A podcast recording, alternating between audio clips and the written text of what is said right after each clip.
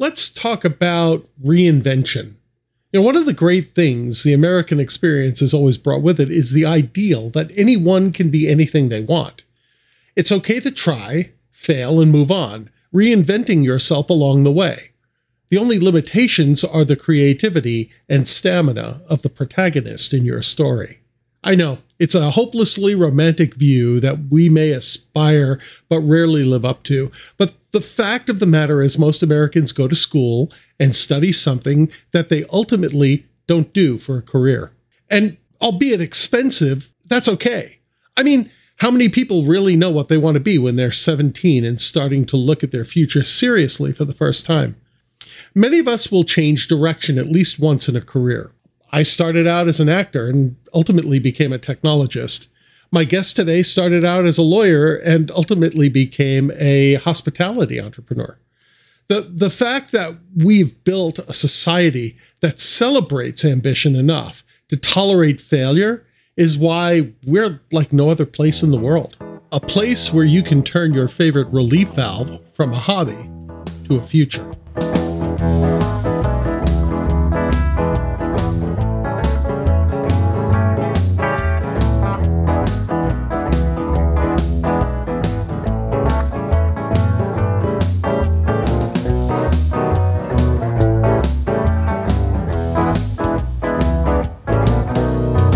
Bobak Roshan is a recovering lawyer who opened his first coffee bar 10 years ago in Los Angeles' Little Tokyo neighborhood. While that store is closed in the pandemic, his Demitasse Cafe continues on 3rd Street in Santa Monica, where he uses unique brewing methods to make fine drinks from his own coffee roastery. In addition to Demitasse, Bobby now has a cafe and a dessert mocktail bar called Kindred Spirits in Santa Monica on the 3rd Street Promenade. Bobby, welcome to the show. Thank you. Thank you for having me. So, uh, tell the audience a little bit about uh, who you are and uh, what you do. Sure. Um, I founded Demitasse, uh, Jesus, 10 years ago. Um, we started out as a multi roaster coffee shop in Little Tokyo. Um, we opened and closed several cafes. Uh, we opened a roastery, uh, and we're currently expanding into a new concept called Kindred Spirit. Um, so we've done sort of a little bit of everything at this point. That's cool. So is it strictly a, a coffee kind of place or is it a full restaurant? So Demitasse is just a coffee place. We, we don't cook. We um, we serve pastries and specialty coffee, um, and sort of coffee drinks. Uh, Kindred Spirit is more of like a like a full service cafe with bagels and desserts and mocktails and, and a little bit more um, food focused. Okay. And you said you're a roaster as well. So you go through the whole business, you travel overseas, you uh nice, nice. Yeah, That's yeah. Gotta be interesting. I haven't traveled in a while, but um before the pandemic we traveled quite a bit, sourcing uh, coffee, meeting with farmers and producers and mills and the whole nine yards. And I, honestly that was one of the better parts of my job. Yeah. That market seems to be changing. There's all kinds of stories about crop issues and all of that. It, it, what's that been like? You know, to be honest, it hasn't affected us a ton um, because we're in the specialty coffee market okay. and we're we're we're kind of at the top end of the market already. Um, so when the C market price moves and there's crop issues and this and that, we're, we're somewhat insulated, not entirely, but somewhat insulated from that to the extent that we're already buying at the top of the market or we already have um, direct trade relationships that uh, with contracts that aren't linked to the C market. Okay. Um, and we're just not that big of a player where we need to worry too much about the C market. But okay. um, if you're if you're moving like you know containers and containers of coffee, especially at the bottom end of the market, yeah, you're you're stressing it right yeah. now. Do you do the uh, the roasting uh, in in the shop? So is it kind of like the no, yeah? I wish that'd be awesome. No, um, we're we have a little warehouse in Glassell Park. When you started out in the world, is this what you were thinking of doing? Did you always want to be a uh, uh, a coffee person and own a shop like this? No, this is like a third career almost for me. I would say. So I, I, when I graduated from college, I worked in foreign policy for about a year and a half. Ah. Um, and if you're in the foreign policy world out of college, you have sort of two tracks: you either uh, go work for the government, or you go work for, uh, or you go to law school. Yeah. Uh, and so I went to law school. Um, I practiced as a lawyer for three years after graduating from USC was pretty miserable as a lawyer. Um, and at the time, I was drinking loads of coffee and getting really into specialty coffee. And at the time, I wasn't married, I didn't have kids. Uh, and my parents had an extra bedroom, so uh, moved in with them and opened my first coffee shop up. Has the has the law degree come in handy since you've started the business? Uh, here and there, not as much as you'd think. Um, I was uh, more in the litigation side. I wish I had focused on transactional work and then then being able to draft my own contracts or uh, get into you know leasing and landlord tenant laws. That that probably would have been the most useful yeah. for me. Wow. But you know, it's definitely a big career change um, in the middle there. Yeah. Oh, that's okay. Um, yeah. What was it like starting up the first coffee shop? What did you have to go through to get it? Oh man, you know we had no idea what we were doing. Um, it was a crash course in construction, in bureaucracy, in dealing with uh, any number of, of different, you know, issues around those two things. Um, and I think if you've never if you've never built anything before, you've never dealt with contractors and permits and, and health department and city inspectors and all this kind of stuff, and no one kind of warned us about what hell it was going to yeah. be. And so I think I, I was completely blindsided by both dealing with just and, and not having the knowledge or, or uh, just just not knowing how to approach these situations and how to deal with these people. Okay. Uh, and as a lawyer, you're you're very process oriented, right? Like, well, you know, I followed the rules. Like, give me my permit, or you know, this is the contract we had signed, like you know, with the contractor, and and why are you deviating from this, and whatever. And and it's a crash course in, in sort of um, uh, dealing with being completely at the whims of other people's bullshit. Yeah, right. It's the theoretical versus the real world. Uh, also. Yeah, yeah, and I I get I, I mean I, you know I, when we finally got our health department clearance after just pulling teeth, I wasn't even excited. I was just exhausted and burnt yeah. out. Um, and that's not a fun place to be when you're trying to open a coffee shop or yeah. anything, right? Like you finally are ready to open, you should be excited and, and giddy and, and, really, you know. And I was just like, Jesus, this was took months longer than we wanted to, cost us a fortune more than we had a budget for. Yeah. Um, you know, it, it, just it was brutal. Did you have any experience working uh, in the business in any kind of retail business prior to doing this? Um, so I had some retail experience. Uh, I before we even looked to open a coffee shop, I started working in coffee okay. shops just to get my, my okay. dirty uh, and get my feet wet, if you will. Um, and and I think you know to the extent that we learned a lot doing that. What, what you don't learn is the management side, and you certainly don't learn about the hell of construction, yeah. of contracting, architects, and figuring out how to rein all these different people in. Yeah. Uh, so while I was like pretty ready to make coffee drinks and serve good product, I, I wasn't ready for the chaos. Um, I'm in tech myself, and I worked my way up from being an engineer to a manager of engineers. Um, mm. And I understand the construction part because I build data centers. Okay. There's uh, the the physical plant issues, the contractors who are doing all of that, plus because I've worked in Hollywood, I've also had to deal with the the unions as well, right? Oh, and God. those, the, you know, I've had days when it's like I had somebody walk up to me and say, "Why are you connecting that cable?" It's like, well, I need to plug it in. It's like, no, no, no, that's an electrician's job. You need a studio electrician to come out and do that. You know. Um, so so I get everything you're talking about, and yeah. the the people part is the hardest part, right?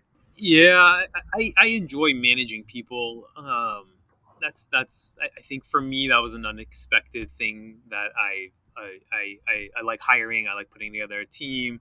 I think in my wild wet dreams I would manage a basketball team and be a GM. Like I think that would just be like just the, the best job ever.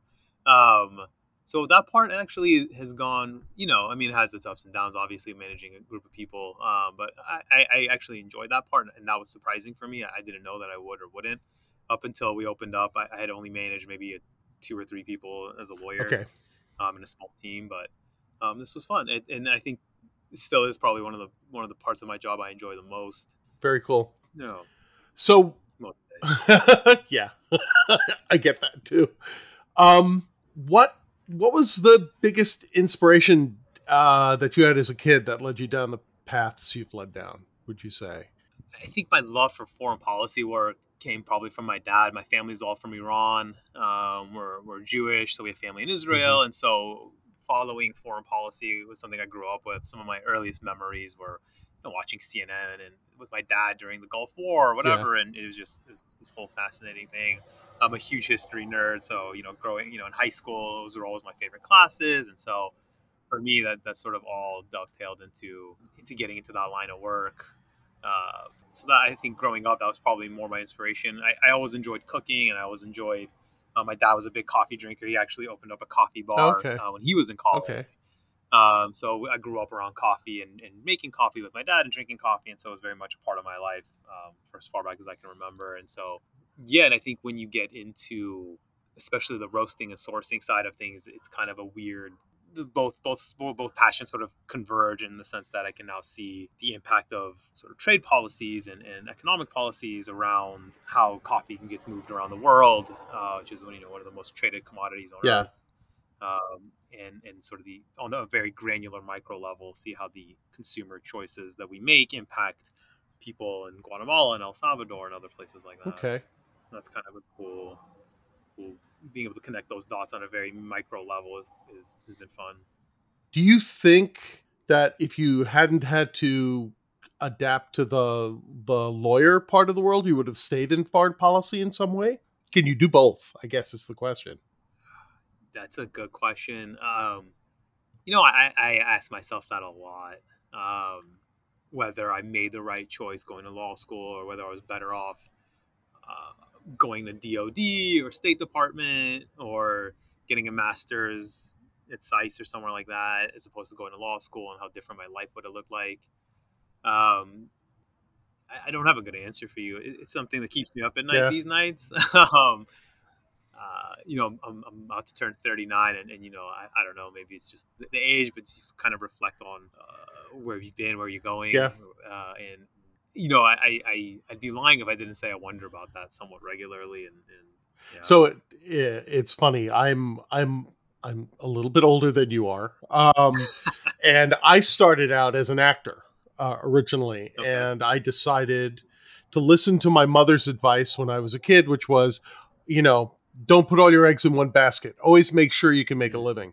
So Mm-hmm. I chose not to be like a waiter uh, or one of the traditional things you did while you were a struggling actor. Mm-hmm. I taught myself how to program a computer, and that Smart. led me into the computer side of things. Um, right on. But as I've come to realize, you know, now that I'm solidly into middle age and I have the computer career, which has its ups and downs as well, that by not putting all my eggs in one basket, it actually made it easier to get up and walk away from the dream career.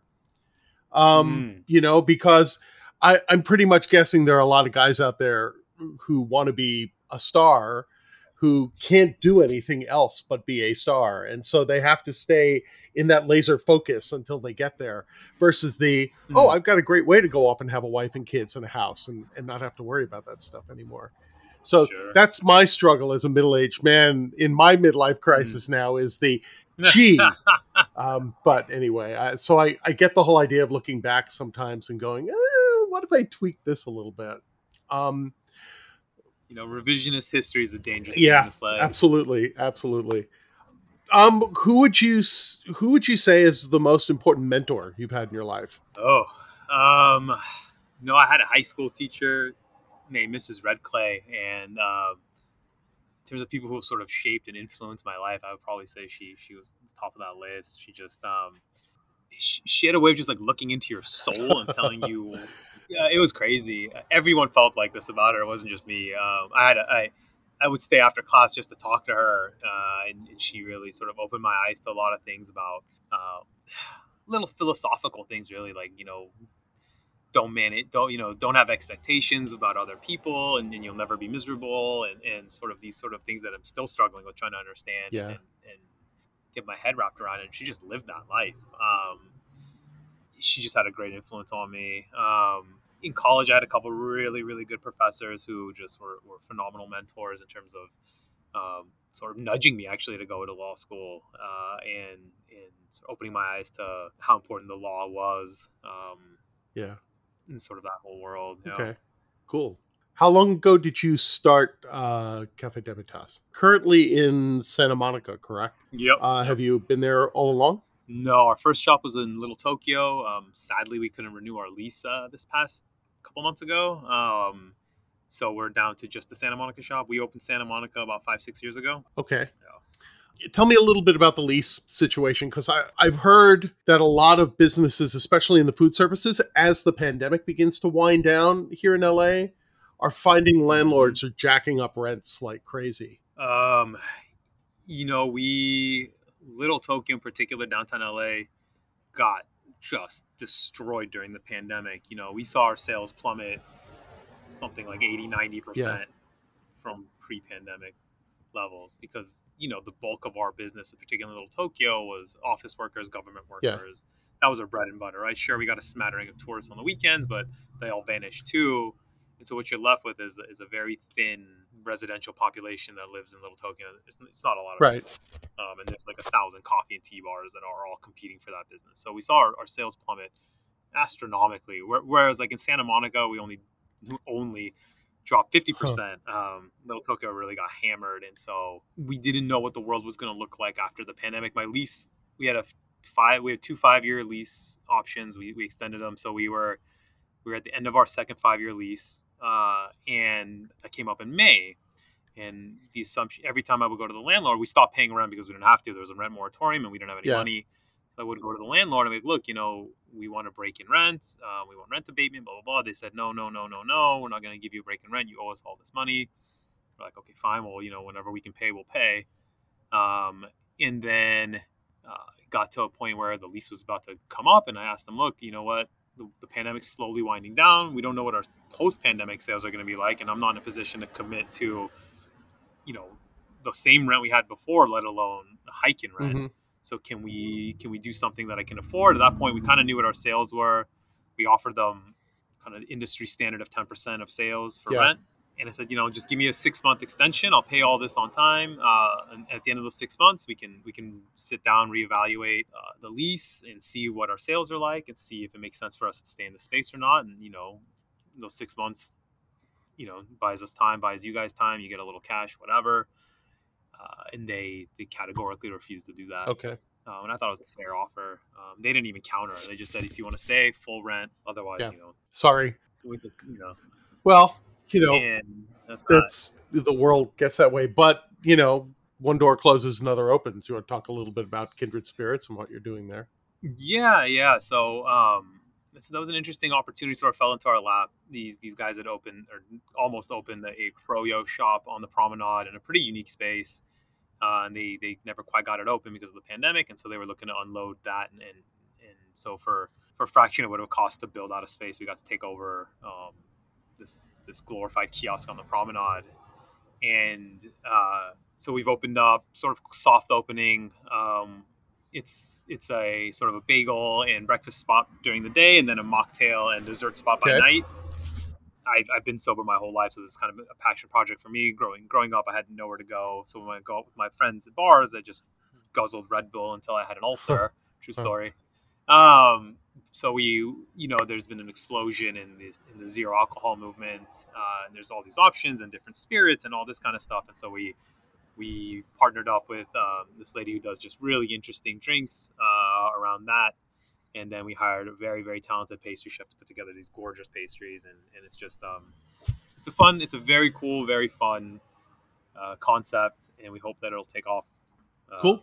Because it's, it's kind of, it's very, um, yeah, I mean, the product is like world class. Like the, the kind of desserts you would expect to see at a fine dining restaurant, but, you know, promenade prices. Very cool. Has, has yeah. the, um, foot traffic started to return to Third Street Promenade yet? Yeah, yeah, it, it's it's an interesting crowd um, during the day and night. It, it, it tends to, the, the people who are coming now tend to be more of a harder drinking crowd than than I think used to be. I think people are just looking to party more.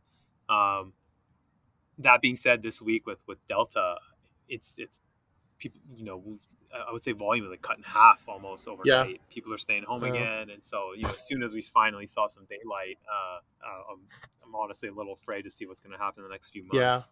Yeah, LA County spiking again a little bit. Um, they still say it's mostly uh, unvaccinated people that are getting hit hard, but it spreads really, really easily. So they're saying it spreads faster than chickenpox, uh, and that vaccinated people can Yeah. spread it, which is scary considering you know I have a 14 month old at home that obviously can't get vaccinated. Yeah. And so for me, whereas before I felt a little safer uh, being able to go out and do things again, now it's like, well, I guess I got to go nowhere again and mask up and really protect my son. yeah, Uh, it's very frustrating. And also as a business owner, it's like, well, you know, we're in Santa Monica. People are relatively cautious, you know, and so this this this affects us. You know, we're not we're not in a place where people are like, to hell with it. We're not going to get vaccinated. We're not going to mask Right. up. Um, so I think there's there is a sense, and you know, we're we're we're a coffee shop and a dessert bar, right? Like we we're a family friendly. That's our bread and Yeah. butter. And so families are now staying home. Well, we're gonna, you know, and offices aren't gonna open anytime soon. Well, we're still Yeah. hurting. So this this really sort of throws a wrench in our growth plans, if you will. okay.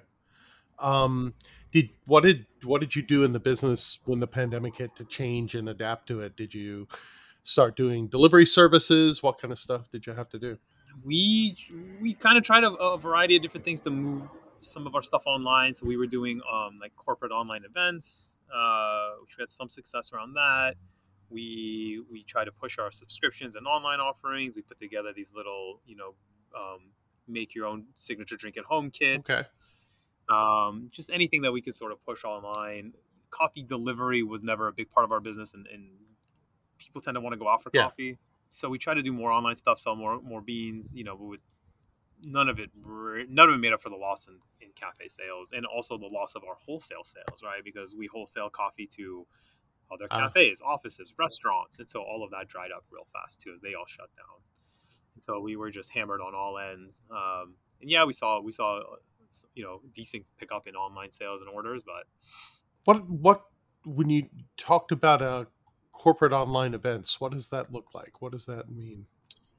that was the I mean it was a lot of fun. We would do they would take a variety of different shapes, but it kind of boiled down to three different options we gave people. It was either like a we did one for Walmart where we showed everyone how to brew their own coffee at home um, and make drinks at home. We did a whole one um, where we would send out just like a mountain of um, like a gear and everything, and we would teach people how to make their own signature drink at home. So we send them the ingredients, right? So we Okay. send out dates and pistachios and stuff like that. We teach them how to make pistachio milk, and we made a pistachio date latte on Zoom with everyone with like an Aeropress, and and so you know that's sort of the, at the other end of the uh, other end of the range, where you know it was uh, it was like a tech company that wanted to do something for all their employees, and it was, it was a lot Yeah. of fun. Um, we did, um, and, and we we've done sort of um, like a coffee tasting class. So we would send out four coffees. We do like a seed to cup presentation while tasting all the coffees with everybody. Okay. Um, so just a variety of different things depending on what the client, the, the, the customers wanted, really, right? Some, you know, everyone kind of wanted their own custom whatever, and so we would just accommodate that. Yeah. I would stream it from my kitchen. That's that Yeah, sounds cool. Sounds cool. I went, I went fun. to a, yeah. uh whiskey tasting event like that online uh, a couple of weeks ago, and it was you know a bunch of bottle little bottles of whiskey show up at the house, Mhm. and then you know uh, somebody's Yep. online explaining to me what I should be tasting while I'm just you know taking my drinks. It's pretty cool. It's pretty cool. Yeah. Um, how big how big a staff do you carry at the places typically? Oh, we're about like 24 deep at Okay. this point. Did you Yeah, between the, the roastery and the two cafes. did you have to um, did you have to cut back? Oh yeah, during the pandemic, we scaled back royally. I mean, yeah, we were down, and then when we closed the shop, we were down even more. Um, and ironically, the, the struggle now is trying to find enough staff. Right, that's the new issue everyone's having. Right, finding forget qualified staff, just just getting enough bodies in the shop to, to handle the new volume. Right, uh, especially at the new place, trying to get anyone with even a sh- shred of experience to help open up. It was a nightmare. You know, we we opened up a lot earlier than we probably ought to have opened up just because we had enough staff and I did not want to lose Yeah. them. But we were only able to open for like one part of the service. It's just chaos right now, and, trying to get um, qualified staff. Forget it. Like you're not going to find anything right now. It's tough. Why why is that? What is it about the market that's changed? Is it strictly the wage level or I don't know. You know, it, I've read a ton of articles on this, and everyone points at something else. I think part of it is a lot of people just left the industry entirely during the pandemic and have no interest in Yeah. returning. Um, which is fair, right? If you were in the restaurant industry, you were cut, you have no safety Yeah. net, right? There's no, there's no nothing. There's no severance package, right? You just you just got fucked. Um, wages were never great. They're okay, but Yeah. you know, heard a lot of people who wanted to come back found better wages in construction and other industries, or just left the city entirely. You know, I I tried to poach a girl who worked at Blue Bottle, um, like on the spot, right? She was just, uh, the the Blue Bottle near my house. I would see her all the time because I would take my kid Yeah. there, and she was just great. And I was like, look, I would love to hire you and, and bring you on as uh, on my team. And she's like, I'm moving to Lancaster. Really? well, Yeah. okay. Yeah. So okay, I guess that's a commute. yeah, yeah. I just, that's the Um, last place so I I, would think you'd want to relocate to from Santa Monica. I know you want to save some money, but Right. you know, anyway, you know, I think there's a lot of that. A lot of these kids are, are just either moving far further afield where, where you know cost of living is cheaper and they don't have to grind. Yeah. Um, and then I think you just have this everyone hiring all at the same time phenomenon. Yeah. Right? All of a sudden, every single restaurant, every retailer, everybody on earth who has a storefront is now hiring all at the same Okay. time. And so now you just have too many job openings all at the same time for the same diminished pool of people. yeah, yeah. Uh, Okay. How's Yeah. how's your family holding up through uh through all this?